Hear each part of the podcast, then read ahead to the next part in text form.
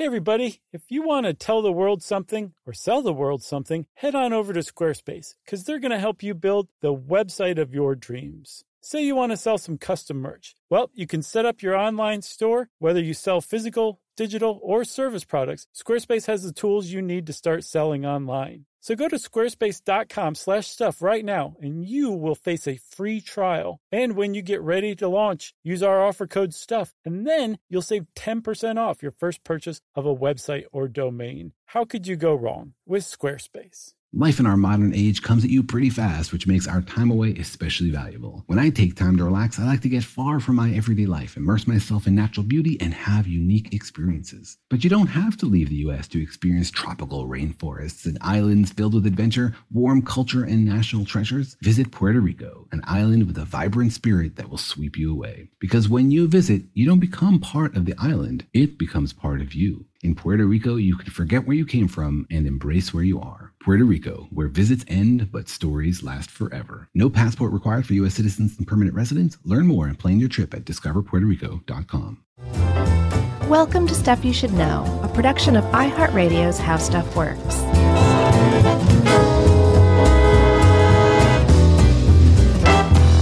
And welcome to the podcast. I'm Josh Clark, and there's Charles W. Chuck Bryan over there, and this is Stuff You Should Know. Not bad. Let's hear yours. I know you can do it. The Soul Train. It's so much higher than that. That was good though. Not but you, really. you you dropped it down into your range, and it still was. You made it your own. I think is what I'm trying to say, and I like it. Which is old white guy version. So you're not old. You're just middle aged now. Uh, okay, sure. Uh, well, let me ask you this, Chuck. Were you aware of Soul Train while it was on? Oh yeah, Okay, then you're super old. I loved Soul Train. Sure. So I was a solid gold man myself, but I can get on some Soul Train for sure, especially like vintage stuff these days. Yeah, I mean, I watched Solid Gold to be sure, uh, an American Bandstand, but I was just a uh, a rabid consumer of popular culture and television and music growing up. So before MTV came along and completely changed my life, because that's all I watched was uh, shows like Soul Train were where I could, because you know, often I couldn't stay up to watch um, late night t- uh, talk shows where you see performances. Like this is where I got to see live music before I could start go seeing live music. Right. Oh, yeah. That was and that was a huge draw of it for sure. Like the idea of just being able to tune in on Saturday at 11 a.m. depending on where you were, Mm-hmm. and and seeing like a somebody like Marvin Gaye or Stevie Wonder perform. Absolutely. Like that was that was a big deal, especially like you were saying if you were too young and fell asleep too early to go to a proper show. That's right. Um, but even more than that, and like that was a huge, huge mark that Soul Train left was was just presenting that. But that had been done before. There was American Bandstand. There were all sorts of like kind of dance party TV shows. Um, so it didn't exactly pioneer in that sense. But what it did pioneer in is that the people that it was presenting, African Americans, teenagers um, who were hip and their own people and part of black culture and presenting it in a way that like wasn't apologetic that wasn't um, critical that didn't didn't portray it in some sort of negative light or in a way that you know was trying to get white people to understand it. Just presenting it as it was and celebrating it that's where soul train like really broke through and it's very very difficult to overstate how revolutionary and groundbreaking Soul Train was, especially for how simple the show format was, basically. Yeah, I mean, like you said, Bandstand had been around since 1952, and this, uh, you know, kind of was known as the Black American Bandstand, and it followed that format. It was, you know, people, uh, a live music performance, um, a host interviewing and talking to these people, uh, these musicians afterward, briefly, and then beyond that, just awesome music spinning on the turntable and amazing dancing, amazing outfits, amazing hairstyles, and just a celebration of black culture. It was really, really cool. And um, the point is made in in this uh, in this article that Dave put together for us, but um, it, it was it was definitely um, by black people and for black people, but it was an introduction to black culture to white kids like me, little eight year old Chuck in Stone Mountain, Georgia, sitting around watching the Soul Train dance line. Yeah, I can imagine it was mind blowing, Chuck. Like, um, and I think it wasn't just, you know, it wasn't like you were necessarily sheltered where you were growing up, whether you were or not, it kind of doesn't matter. It was that there there was no place for you to be exposed to this prior to Soul Train. That if you saw a black guy on TV, it was say on the news and he was being arrested for something Right. or they you know he was involved in a protest and the protest was kind of presented in a particularly negative agitaty light um, or he was a sidekick uh, on on TV or a servant or in some kind of goofy comedy or something like that like th- and Soul Train didn't do that there was no there was no subscribing to all like the preconceived notions that there had been before. It was just its own thing. It was like, hey, by the way, we've been, you know, we have our own culture over here. You guys have ignored all this time. Um, we're going to put it on TV and show it off. And if you like it, awesome. If you don't,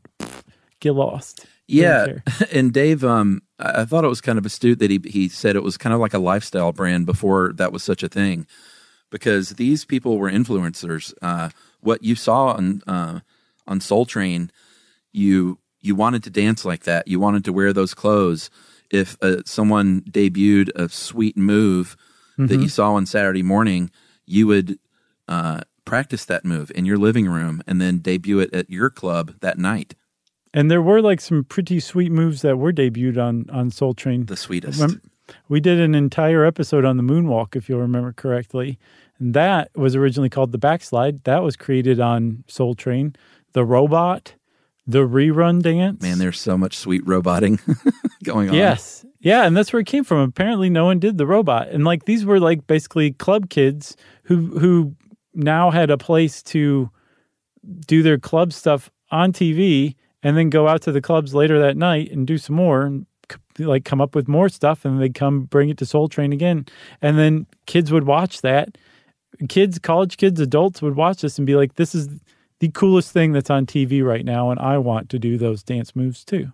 Yeah, let's um, read a couple of these quotes uh, that kind of encapsulate how important of a show this was. Uh, one is from uh, philosopher, activist, and Harvard professor Cornel West. He said, I never missed it. Saturday morning, as a graduate student at Princeton, I would see it wherever I was. It made available to the world one of the great traditions in American history, which is a history of soul music. Soul music, at its best, taught America, especially young Americans, about color, how to be free, and how to love in a deeper and better way. Uh, and this from Common, the uh, actor and rapper. Watching my babysitter get the opportunity to go on Soul Train was like a dream come true for her because Soul Train was the biggest thing then for the black community. It gave ordinary, everyday people an opportunity to express themselves. It showed us that we too have a place on TV.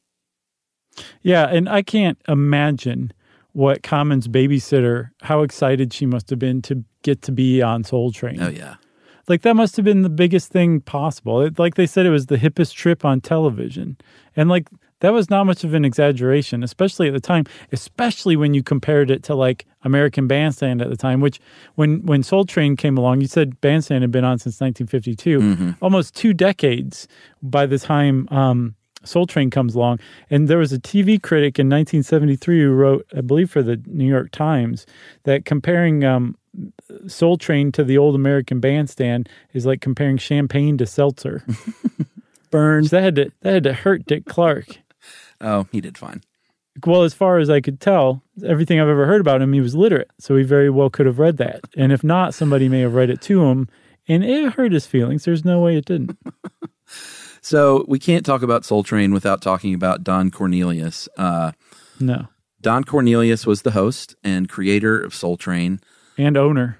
and owner, which is huge. Like this guy owned his own TV show, which was not a very common thing to happen. Still is not No. a common thing. They usually put him in league with Desi Arnaz, who owned I Love Lucy, and Mike Douglas, who owned the Mike Douglas show.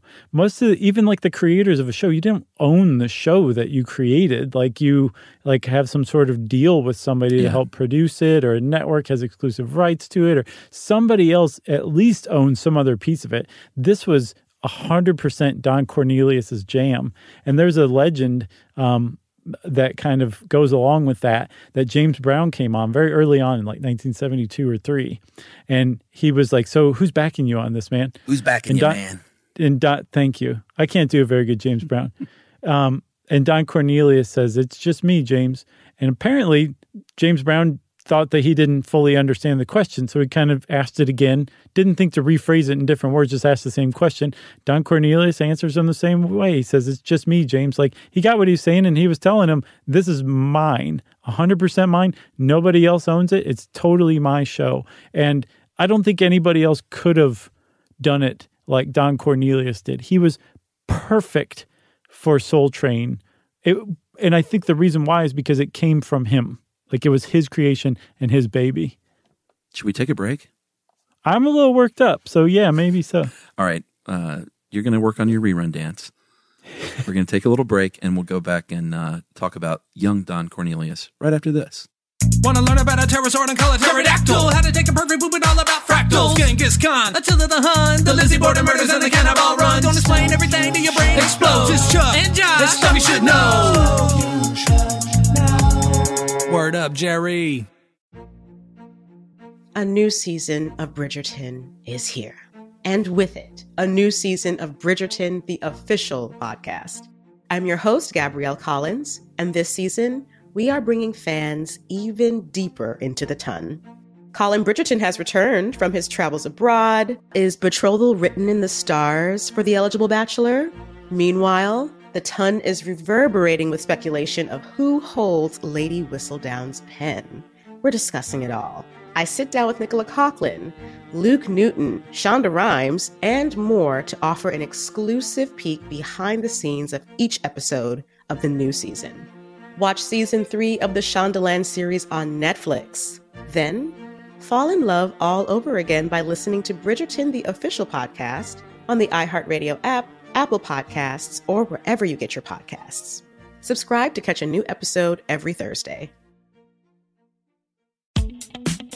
Hi, I'm Michael Rappaport, And I'm Kibi Rappaport. and together we're hosting Rappaport's Reality Podcast. We have a passion for reality TV, and we're inviting you into our living room. We're talking tea, we're dissecting the drama, and we're giving praise to the single greatest form of entertainment on television today. That is right. Reality TV is the greatest form of entertainment on television today. Here are some examples of what you'll hear from us on Rappaport's Reality Podcast. This is where we discuss all things reality TV, all things popular culture. And a little bit of Rappaport's reality, the A reality little of bit. us. We're a little figuring bit. out. And if we had been recording these last four or five days, Ooh, it, it would have been, Ooh, would've been the podcast would have taken a, a, a left turn. listen to Rappaport's reality with me, Kibi Rappaport. and me, Michael Rappaport, on the iHeartRadio app, Apple Podcast, or wherever you get your podcast.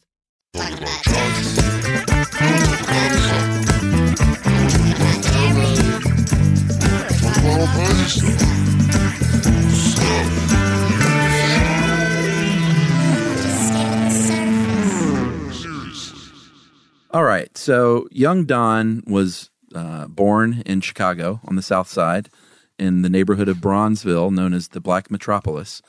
He was the son of a postal worker and was a Marine. He joined the Marines after high school, uh, fought in South Korea. After that, comes home to Chicago, sells cars for a little while, sells insurance for a little while, and then says, I want to be a cop. I want to be a popo. Yep. And he was a popo. Also, in there somewhere, he married, I believe, his high school sweetheart, and has two kids. So by the time he's a cop, he's he's married with with two kids at home, two sons. And one day, um, there's a story, an urban legend that, as far as I know, is true. Let me smell it. Well, then it's not an urban legend. It's just a story. It could be a true urban legend. Okay. We're going to come up with an entirely different category right now, Chuck. Right. So Don Cornelius, Officer Cornelius, pulls the guy over, and that guy happened to be the news director, Roy Wood, for a local um, AM radio station, WVON. And as Roy Wood is getting this ticket written up by Officer Cornelius, he's like, "Hey, man, your voice is astounding." Because if you've never heard Don Cornelius's voice, Yeah.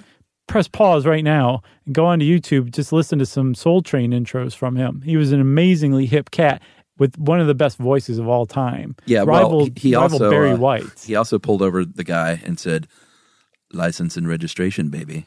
Yeah, So that helped. yeah. Do it as Sammy Davis Jr. pulling him over now. Hey, babe, give me your license and registration. oh, that was that was so good. So, um, anyway, the guy like is like, you have a really great voice. Have you ever considered going into radio? And Don Cornelius says, I haven't until now, but I'm going to give it some thought. And not only does he give it some thought, it's not clear whether he actually gave Roy Wood the ticket or not. Um, but he he actually quits being a cop goes and takes a three month broadcasting course with a wife and two sons at home. So this is a pretty big risk on his part. And tries out for a uh, part as a radio announcer at WVON and gets hired after a three month course because his voice was that great Yeah. and because his persona was that hip too. So yes, Don Cornelius, uh, uh, the the voice of gold, the golden tonsils. Is that what they call it? The, vel- the velvet fog? That was Mel Torme. oh, okay. And, I always get those two confused. and Noel on Movie Crush, his nickname is Smoky Velvet. Oh, that's nice. I'm not sure where that came from. Maybe I made it up. Smoky gullet? Smoky Velvet. Oh, smoky velvet. smoky gullet. That's really gross. So uh, he becomes a DJ at the radio station, like you said, and then is hired as a reporter, a news reporter on TV for WCIU TV. He covered sports. He covered uh, covered uh, civil rights stuff. He had a uh, show uh, for the news program called "A Black's View of the News," uh, which is you know something you could only get away with in the 1960s. I think early 70s by now. Or yeah, you're right. It would have been the 60s. Sorry. Yeah, and he uh, he interviewed Jesse Jackson. He interviewed Martin Luther King. Yeah. Uh, still DJing at night, and he hosted the series of house parties and club appearances all over Chicago. And he would take the train to get to these places. So he called these parties uh, the Soul Train. That's where the name came from. Yeah. So he's like a, a TV broadcaster by day, radio, radio DJ and sock hop DJ by night. Comes up with this Soul Train idea. And again, so this is like in his first year after taking a three month broadcasting course, after pulling over a radio executive who told him he had a good voice. And uh, he's like, you know what? Uh, I'm happy doing news and civil rights reporting. And I'm part of, you know, this group called the Good Guys, these uh, black DJs out of Chicago that were kind of known as the arbiters of cool. But, um, he he said that he had he later said that he had this burning desire to um to see black people depicted on television in a positive light and he decided that the best way to do that was to kind of take these parties these sock hops and um just kind of cool chicago house parties that he was djing and just put them on tv that like that would basically be enough. That if people just saw how cool these parties were and how fun they were and how much like how how what a celebration of like black culture they were just in and of themselves that that could be a TV show by itself. And that was the original Soul Train. That's right. And uh, very key, he went to his uh, TV station, WCIU, and said, I want to shoot a pilot for this thing, baby. And they said, uh, sure, but we're not going to front the money. And he said, I'll pay for it. Little did he know what a fortuitous move that was Yeah. because I think had they funded it, they would have had a real claim to it legally. But he put up 400 bucks of his own money, uh, shot a pilot. It didn't look that great. It was in black and white, but it was a big hit immediately. Uh, and he said, not because it was wonderful, but because it was theirs. It belonged to the black people. Yeah. Uh, a year later, he moves uh, to LA and said, I'm going to do the show for real here. This is where it became nationally syndicated, uh, which, you know, I I don't know when we talked about TV syndication, but that's basically when it's not owned and run on a major network, but you sell it to each local TV uh, station in whatever city. Yeah, I don't know what we would have talked about that on either, but um I would I think we should do an entire episode on TV syndication. I, I'll bet it was world changing. Sure. So um, when he moved it to Los Angeles in 1971, that black and white Soul Train, it used to be on every weekday. They continued that. So it was like, it was two things. It was a full color, nationally syndicated television show out of LA, but it was also a black and white local weekly um, or weekday television show out of Chicago at the same time for like a good five years. They were both running at the same time. And so Don Cornelius was at the helm of both. So on Fridays, he would fly out to LA, shoot four episodes, two on Saturday, two on Sunday, and then fly back in time to be there for the afternoon uh, black and white Monday episode of the Chicago local Soul Train. Amazing. Working hard. He was working hard. Yeah, that's right. So uh, it was a very popular show right out of the gate, but advertising was always kind of a struggle yeah. because mainstream brands didn't quite know what to make of it. They didn't. This was kind of the first show of its kind, um, but that did open the door for Johnson Products, uh, another uh, black-owned Chicago business from husband and wife team George and Joanne Johnson uh, that they started in 1954. And these commercials are so great too. They sold uh, beauty and hair care products to African Americans. So Afro Sheen and Ultra Sheen were the two big ones and the two big commercials you see. And they became as much as part of the fabric of the show almost as like the Soul Train line or the performers or anything else really.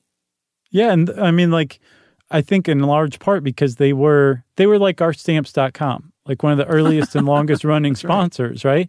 So when they came on, what they were promoting with like with Afro Sheen and Ultra Sheen was radical and that it, it's saying like just let your hair grow naturally. These are hair products for african americans to use when they're growing their hair naturally not following like white beauty standards right? So it was like a perfect sponsor for soul train which is a celebration of black culture um, for itself. The the the um, Johnson family of products were promoting black culture in its in like natural state too. So it was like just perfect to go hand in hand. I think they kind of worked with each other, but also were important independent of one another. But when you put them together, it was like greater than the sum of its parts, even.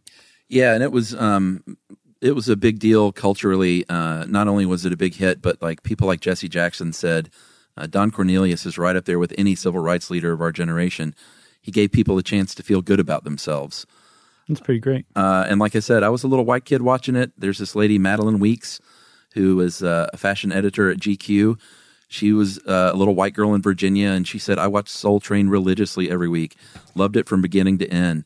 Even the Afro Sheen and Ultra Sheen ads were heaven. Uh, it had the funkiest, most stylish, sexiest dancers. Everybody looked like they were having the best time. All the girls looked gorgeous. Who wouldn't want to look like that? I was just a little kid living in the countryside in Virginia, and I lived for it. That's something else. It's pretty great. Well, you want to take a, a break and then get back into what it was like to watch Soul Train? And be on it. You know, I was a guest. Yes, I can't wait. We're going to debut that clip live. All right, let's do it. Wanna learn about a pterosaur and color pterodactyl? How to take a perfect poop and all about fractals. Genghis Khan, Attila the Hun, the Lizzie Borden murders and the cannibal run. Don't explain everything to your brain explodes. It's Chuck and Josh. This stuff you should know. Word up, Jerry. A new season of Bridgerton is here. And with it, a new season of Bridgerton, the official podcast. I'm your host, Gabrielle Collins, and this season, we are bringing fans even deeper into the ton. Colin Bridgerton has returned from his travels abroad. Is betrothal written in the stars for the eligible bachelor? Meanwhile, the ton is reverberating with speculation of who holds Lady Whistledown's pen. We're discussing it all. I sit down with Nicola Coughlan, Luke Newton, Shonda Rhimes, and more to offer an exclusive peek behind the scenes of each episode of the new season. Watch season three of the Shondaland series on Netflix. Then, fall in love all over again by listening to Bridgerton, the official podcast, on the iHeartRadio app, Apple Podcasts, or wherever you get your podcasts. Subscribe to catch a new episode every Thursday. Hi, I'm Michael Rappaport. And I'm Kibi Rappaport. And together we're hosting Rappaport's, Rappaport's Reality, Reality Podcast. Podcast. We have a passion for reality TV, and we're inviting you into our living room. We're talking tea, we're dissecting the drama, and we're giving praise to the single greatest form of entertainment on television today. That is right. Reality TV is the greatest form of entertainment on television today. Here are some examples of what you'll hear from us on Rappaport's Reality Podcast. This is where we discuss all things reality TV, all things popular culture. And a little bit of Rappaport's reality, the reality of bit. us. We're a little figuring bit. out. And if we had been recording these last four or five days, Ooh. it, it would have been, Ooh, would've been the podcast juicy. would have taken a, a, a left turn. Listen to Rappaport's reality with me, Kibi Rappaport. and me, Michael Rappaport, on the iHeartRadio app, Apple Podcast, or wherever you get your podcast.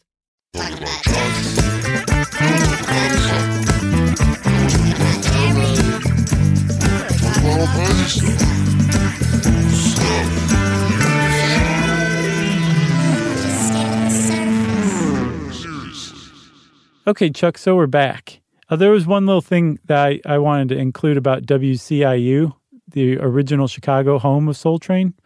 Apparently, it was like a ragtag UHF station, an independent station.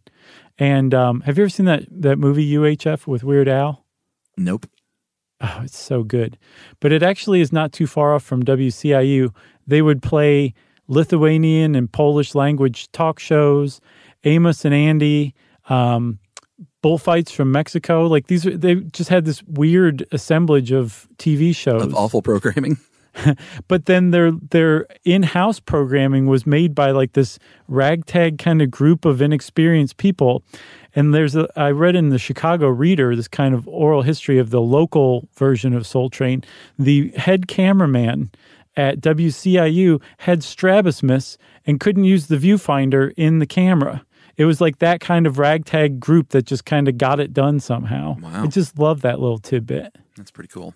yeah. All right, so if you watch Soul Train, the first thing that you would see when the show starts is that classic um, animated intro of that freight Mm-hmm. train rolling into the city. So cool, so iconic. D- then you see Don Cornelius, always dressed to the nines, the Man. coolest cat maybe to ever be on television. would make billy dee weep with jealousy He was uh, because he was a DJ previously. He was he just had that DJ lingo down. yeah you know, uh, they put in one of the things. It's going to be a stone gas, honey. Like all that '70s um, sort of shaft-like talk was was just who Don Cornelius was. Let me let me try my hand at it. You ready? Okay, It's gonna be a stone gas, honey. okay, That sounded like a, a CB trucker from the seventies somehow. interesting. It's gonna be a stone gas, honey. I don't know what my problem is. Hey, not bad, Don't lie to me, Chuck. Josh Cornelius. uh, you had your musical guests, like we said, just like American Bandstand. Um, I think sometimes they lip lip synced and sometimes they really sang. Early on, they lip synced across the board. Yeah, it kind of depends on who the artist is too. Um, Patti LaBelle, Barry White, Aretha Franklin, Stevie Wonder, James Brown, Al Green, like just a murderer's row of rhythm and blues and soul performers. Uh, I think Gladys Knight and the Pips was on the first syndicated episode. Yeah, and like that was a huge favor that he called in, and Gladys totally delivered by being on that first nationally syndicated episode because it drew a lot of attention. And apparently, from that point on, uh, he was uh, he was always very um, deferential, saying, you know, if it weren't for Gladys, none of this would be here right now. Oh, that's nice. Yeah, it was pretty cool of her. Have you ever eaten at Gladys Knight's House of Chicken and Waffles? What do you think? I'm thinking you probably have multiple times, but we've never discussed it. Yeah, I mean, when I lived in LA, I was a regular at Roscoe's Chicken and Waffles, but um, yeah, Gladys Knight does it right as well. Yes, she does. Have you ever had the smothered chicken there? Mm, I don't think so. Is it like gravy or something? Yes, and it is even better than the chicken and waffles. Really? Yes. I can't not get the chicken and waffles, though. Get both. Okay. Just get both. There's no reason to hold back at Gladys Knight's House of Chicken and Waffles. yeah, and eat a little bit of both and take the rest home, Sure. or eat it all. Yes. Um, so Soul Train, of course, the the musical performances were great and classic and iconic, but it's the dancing that is uh, what it's really known for. Uh, they got they scouted out some of these dancers. They would go to the clubs, and they did this on American Bandstand and other shows too that had uh, that had dancers. They would go find like the flyest dancers in the clubs, invite them to be on the show, and everyone else had to audition. Like thousands of people would line up and audition with their dance moves to be a Soul Train dancer. Yeah, and um, like again, like Common's babysitter was saying, like that was a big deal to be picked, and some were recruited, like you're saying, from the clubs, um, and those those particular dancers were usually so good that they would rise to like national prominence. Like the Yeah. camera just couldn't avoid them. They also were no slouches at learning how to play to the camera too. Sure. Um, when the camera was on them or anywhere near them. Um, but one of the ways that everybody shined too, whether you got a lot of camera time or not, was in the the um, the Soul Train line, which became a really regular feature of each episode, where everybody just kind of be clapping and standing on two sides, and then a couple would come down. Usually, a couple. Sometimes it was solo. Would come down and do some crazy dance moves. Um, and really get a chance to like show off and, and kind of capture the attention of the of the viewing audience. Yeah, if you've never gone on YouTube and looked at Soul Train line videos, um, first of all, I'm surprised that you you exist as a human, and secondly, just do it and then look up at the clock two hours later because you will be able to do nothing but watch those video clips. It's Yeah. amazing. And what's cool about it too is you can put it to any kind of super cool music and it sounds really great and looks really great. What you like mute it and put on different music? No, no, but other people have like put their own tracks or other people's tracks Oh, to really? video of Soul Train and it, it works really well. Oh, interesting. Yeah. I like the real music. Sure. Real music isn't bad either. Yeah, the Jungle Boogie one is really good in particular. That is a good one. Uh, so they'd filmed four episodes in a weekend. Um, apparently, the dancers were worked pretty hard, and Cornelius was pretty demanding of them. Uh, you couldn't chew gum, you couldn't curse. Uh, his mantra was "Be on time, be tactful, be creative, be funky, and be yourself." Yeah. Words to And they- live by. They were unpaid too, typically. Um, I guess you would be paid if you were dancing to a performer. Um, but if you were part of the segments that that where it was just them playing music and people were dancing, you were unpaid. Um, I think they'd feed you because again, you're doing two episodes uh, over two days, so four total, like you were saying. Um, and I mean, you're dancing like the whole time. And I'm guessing that these things probably took longer than an hour. They didn't just do an hour and, and that was it with no retakes or edits or anything like that. So I'm not sure how long it actually took to, to film an actual episode. But you were basically dancing the entire time, two episodes back to back, twice over, over a weekend. I bet it was fun too, though. I'm sure it was fun too. I also get the impression that it was a little competitive. Oh, sure. Although there's a guy who um, frequently gets overshadowed by Don Cornelius, but is known as his right hand man. His name was Clinton Ghent, and he was one of the uh, the kind of co-creators of Soul Train, or he was there from the beginning in Chicago, and he had a real eye for finding those dancers in the clubs. He was one of the ones who would go scout dancers, um, but not only of finding people who had like really crazy good moves and getting them to come onto Soul Train, but of putting all sorts of different dancers who would normally be pretty competitive with one another, finding groups that would kind of gel together like a family, so that when you go back and watch Soul Train episodes, or when you were watching it when they were coming on the first time, you. You you weren't like sitting there seeing like dancers like kind of sniping one another, backbiting or pushing each other out of the way. It did kind of have this really family vibe every episode, and apparently that was the work of that Clinton Ghent guy who who just really knew how to put people together. Yeah, that GQ uh, editor really nailed it. Like it, it just looked like every it looked like a party you wanted to be at. Like everyone was having Yeah. a good time. Yeah, for sure. So some of the um, some of these dancers went on to be famous uh, and were kind of discovered there. Uh, Jody Watley, uh, the singer, she started out as a teenager on Soul Train, and Don Cornelius was like, "You're super talented. I'm a businessman. Um, I'm going to pair you with this other guy, Jeffrey Daniel, and you guys should record music together." And that little group went on to be Shalamar, of course. Uh, in 1977, they got together. And then after Shalamar, Jody Watley went on to become Jody Watley. That's right. uh, you mentioned rerun from What's Happening. Um, Nick Cannon, Carmen Electra, which I didn't know that she started out there. That that kind of surprised me. I didn't either. Her real name is Tara Leigh Patrick. Did you know that? Mm, I don't know if I did or not. I, I knew it wasn't Carmen Electra. Yeah, no, it's, it's not that. Although she looks way more like a Carmen Electra than a Tara Leigh Patrick. yeah, agreed. Doesn't look at all Irish or Southern. Uh, Rosie Perez was maybe one of the biggest names to come out of uh, Soul Train. This was in the 80s. Because, you know, you think about the salad days of Soul Train and you'd probably think of the 70s, but Sure. uh, the 80s were pretty big and it went all the way to 2006. But um, in the 80s is when the hip hop influence came on. And Rosie Perez brought that, uh, that Brooklyn, New York City hip hop flavor. And if you go back and watch some of her stuff on Soul Train, it's like the dancing's cool. It's much, it's much different than that sort of 70s groove. It was uh, it was that sort of New York City hip hop style. Yeah, she does it like the beginning of um, what is it? Uh, Do the right thing. yeah, that's her dancing at the beginning of it, right? Yeah. Yeah, that was like straight up Soul Train. That's what she did on Soul Train, um, which is very much not like what they were doing in L.A. too. So she kind of rose to prominence as a Soul Train dancer very quickly. And Don Cornelius apparently was like, "Hey, I want to lock you into a contract."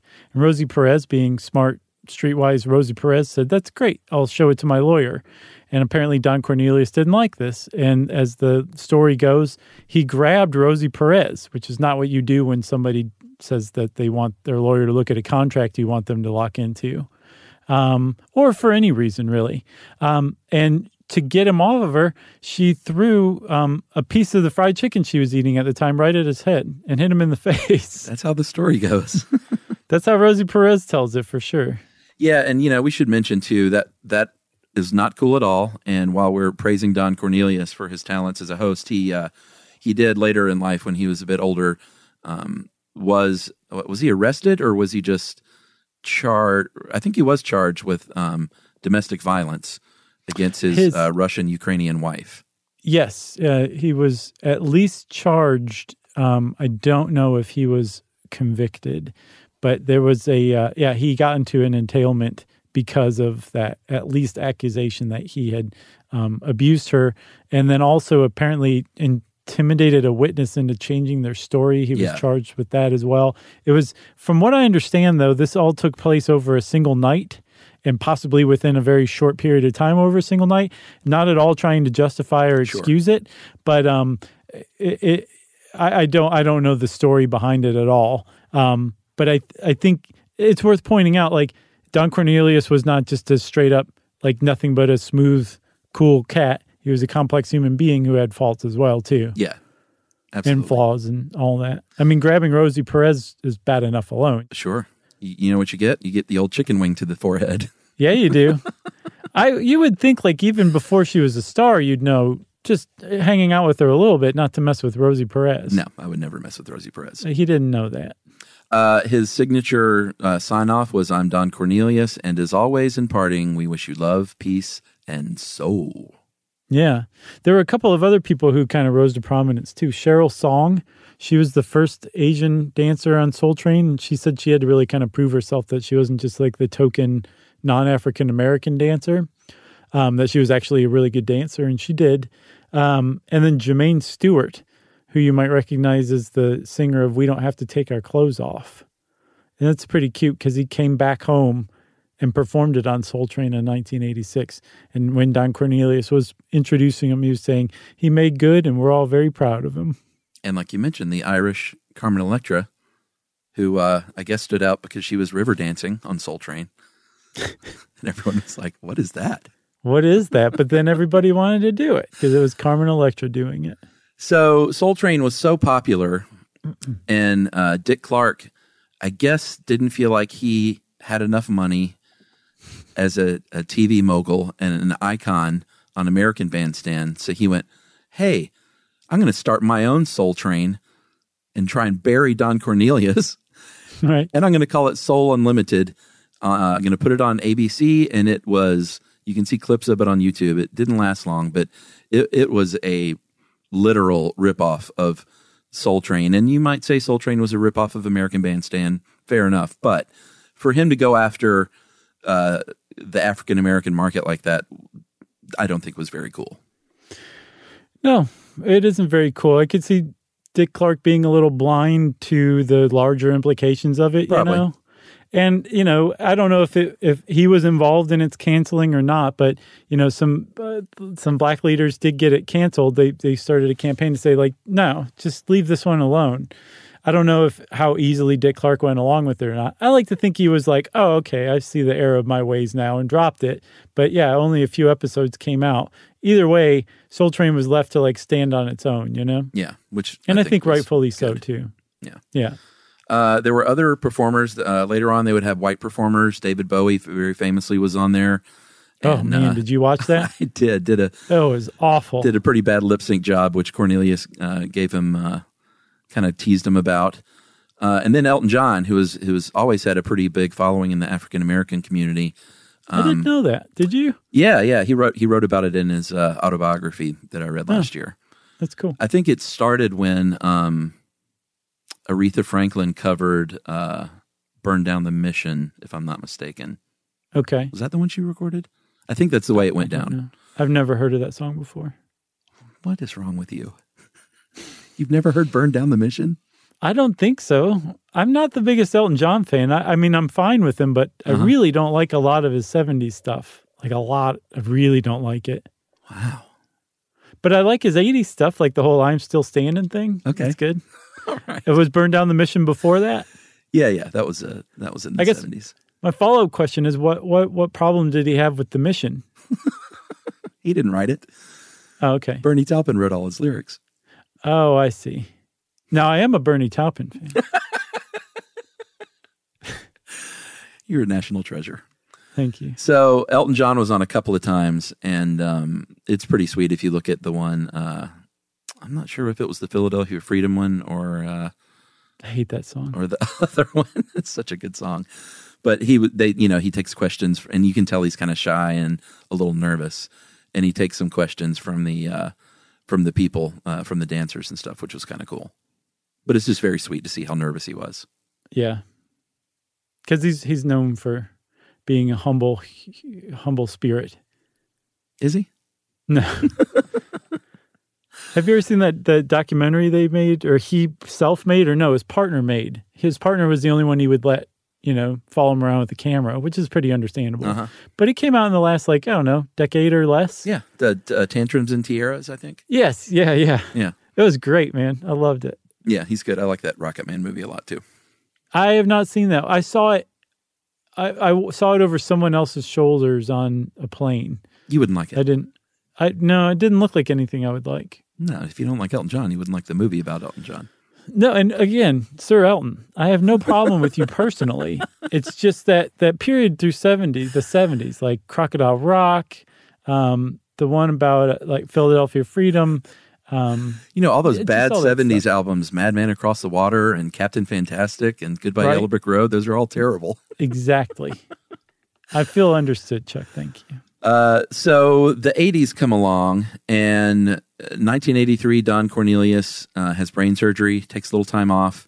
He comes back. Soul Train is, uh, has changed their look a little bit to try and fit with um, kind of what's going on at the time with like Whitney Houston and people like that.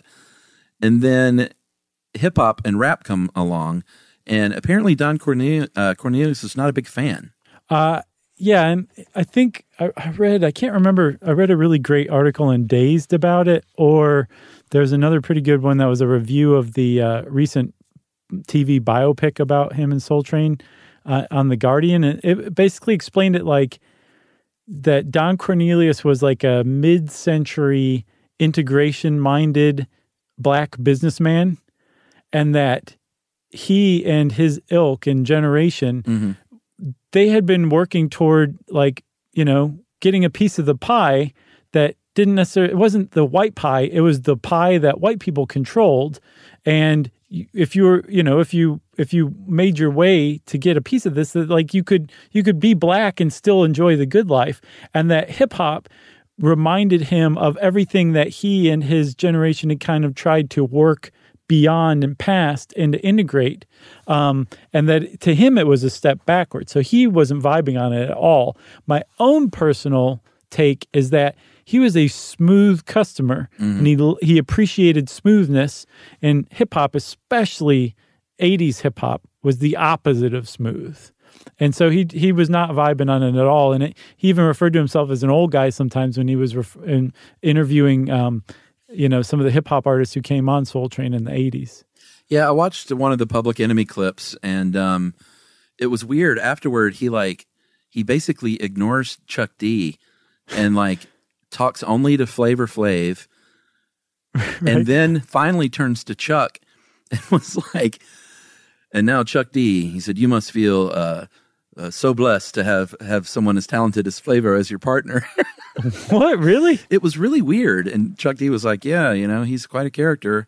Uh, was- As you can see, yeah, I just I don't know. It it really came off as like Don Cornelius it doesn't understand this.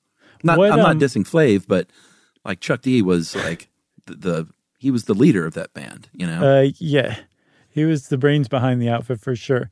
And I mean, like, yeah, Flavor Flav's just like he's he's like fills in the kind of hardness of Chuck D. yeah, I, I don't. Yeah, Uh, if you think Public Enemy, it's definitely Flavor Flav and Chuck D, but it's Chuck D. yeah, You know what I mean? And then Flavor Flav. yeah. It, it was definitely a strange interview because I thought finally he's going to talk to Chuck D, and he's like, "You must feel so good about having this guy as your partner." Which uh, which one was that after? Because they were on at least twice on the regular show by my count, and then once on the Soul Train Awards at least. Yeah, I don't remember. So it's not like he wasn't smart enough to know that they were big and should be on anyway, whether he liked them or not. But they did. They did "Can't Trust It" in ni- 1991, and they did "Rebel Without a Pause" in 1987. And I could not find the interview segment. I just saw like the the performance, and they Oh, were yeah. both like really great. Well, it was very sweet, and, and actually, um, it would have had to been the '90s one because afterward, Flavor Flav asked for a, uh, a a moment of silence for the passing of Miles Davis and Redd Foxx, yeah, and they took a moment of silence. that's awesome. Yeah, it was cool. So, um, and that's actually we just um, in case we haven't gotten this across enough yet. Soul Train again was it never got away from like its black roots. Like it never sold out or anything like that. Like it was like that makes perfect sense that they would include that part. They wouldn't just edit that out in the episode that, that Right. they published. Yeah, Um, totally. That was just part of it, even as ear- as late as the early '90s. Yeah, in the early '90s is when Don Cornelius finally had to step down. Uh, May 10th, 1993 was his final episode. He passed it on to uh, the younger generation. It went all the way to 2006 and became the longest running syndicated show in TV history. Yeah, 35 seasons. Amazing. and it's that those younger that younger generation that he handed the reins over to some of the um, temporary hosts included jamie Foxx, got his start tyra banks and shemar moore from criminal minds he was a long time stand-in host Really? yeah he's big time now I don't know who that is. Um, I, I don't watch criminal minds either but you've seen enough like ads for criminal minds Oh, that yeah. you would recognize i'm sure Uh, very sadly, Don Cornelius took his own life. Uh, he was suffering from uh, Alzheimer's and uh, apparently was having a lot of seizures and just in a pretty bad way um, physically. And his son said that that was that was the reason why he took his own life. Yeah. Well, plus he'd also sold the rights, I think, to Soul Train 2. And it seems like things kind of started to go downhill for him around then, I think in 2008. Yeah, Um, but yeah, apparently it was a really big surprise to everybody who knew him that he um, he uh, died by suicide. That that was not the um, perceived outcome for him. I think. yeah, Um, but his legacy lives on. Like you said, I mean, the 35 seasons, the longest running syndicated television show of all time, in and of itself, it's a, an incredible achievement. But also to be like a cornerstone of like introducing black culture as black culture to the larger culture as a whole and white culture huge. is, yeah. I mean, that's that's about as big an accomplishment as, as you can make. It's like Jesse Jackson said, he was as important as any civil rights leader. Yep. You know? So that's Don Cornelius and Soul Train. That's how it went. If you want to know more about that, you don't need to know anything else. Just start go watching clips of Soul Train, and you will be a happier person than you were before you started. Yeah, get ready for some sick robot action. it's so great, and rerun too. You can't forget about rerun. Fred Berry. No, it's sweet. Um, well, since we talked about Fred Berry, that means everybody. Obviously, it's time for listener mail. Uh, this is about Iron Maiden. Uh, hey guys, listen to your short stuff on 666 and loved it. Uh, More so for Josh's thoughts on Iron Maiden. Hardest working band in the business. Seen them twice. I've been a Maiden fan for about 15 years, and I gotta say, Josh was right on the money when he said Powerslave was the album to listen to if you've never really given them a chance. So, Chuck, whip out that old bean bag, roll up a fatty, crack open a cold one, and crank up some Maiden. You'll be glad you did. Uh, also, just want to say thank you both for the awesome work you do. I'm spewing, which must be Australian for angry. He says, I'm spewing because I couldn't get to your show when you came to Perth. I think so. Yeah.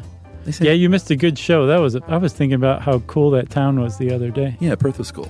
Uh, your discussion and delivery of interesting, exciting topics week after week transmute information and understanding into very enjoyable entertainment into my ear holes, bringing much joy not just to my commute but to my work life. Lots of love from Mandurah, Western Australia, and that is from Ty. Ty, I like this person. Yeah. First of all, Ty says that I'm right, which I love. Yeah. Likes Iron Maiden, loves Iron Maiden, you could say, Uh huh. and is upset that we that that they missed our show. Be back. Sure, we will be. Hey, you know we're like number one in Australia as far as podcasts go right now. I heard that, man. They're, they're practically begging for us to come back. We'll we'll come back and we'll definitely go to Perth again. So don't worry, Ty. We'll we'll be there. Just keep an ear out. Keep your ear holes out. That's right. Uh, if you want to be cool like Ty and get in touch with us, um, you can do that. You can send us an email to stuffpodcast at iheartradio.com. Stuff You Should Know is a production of iHeartRadio's How Stuff Works. For more podcasts from iHeartRadio, visit the iHeartRadio app, Apple Podcasts, or wherever you listen to your favorite shows.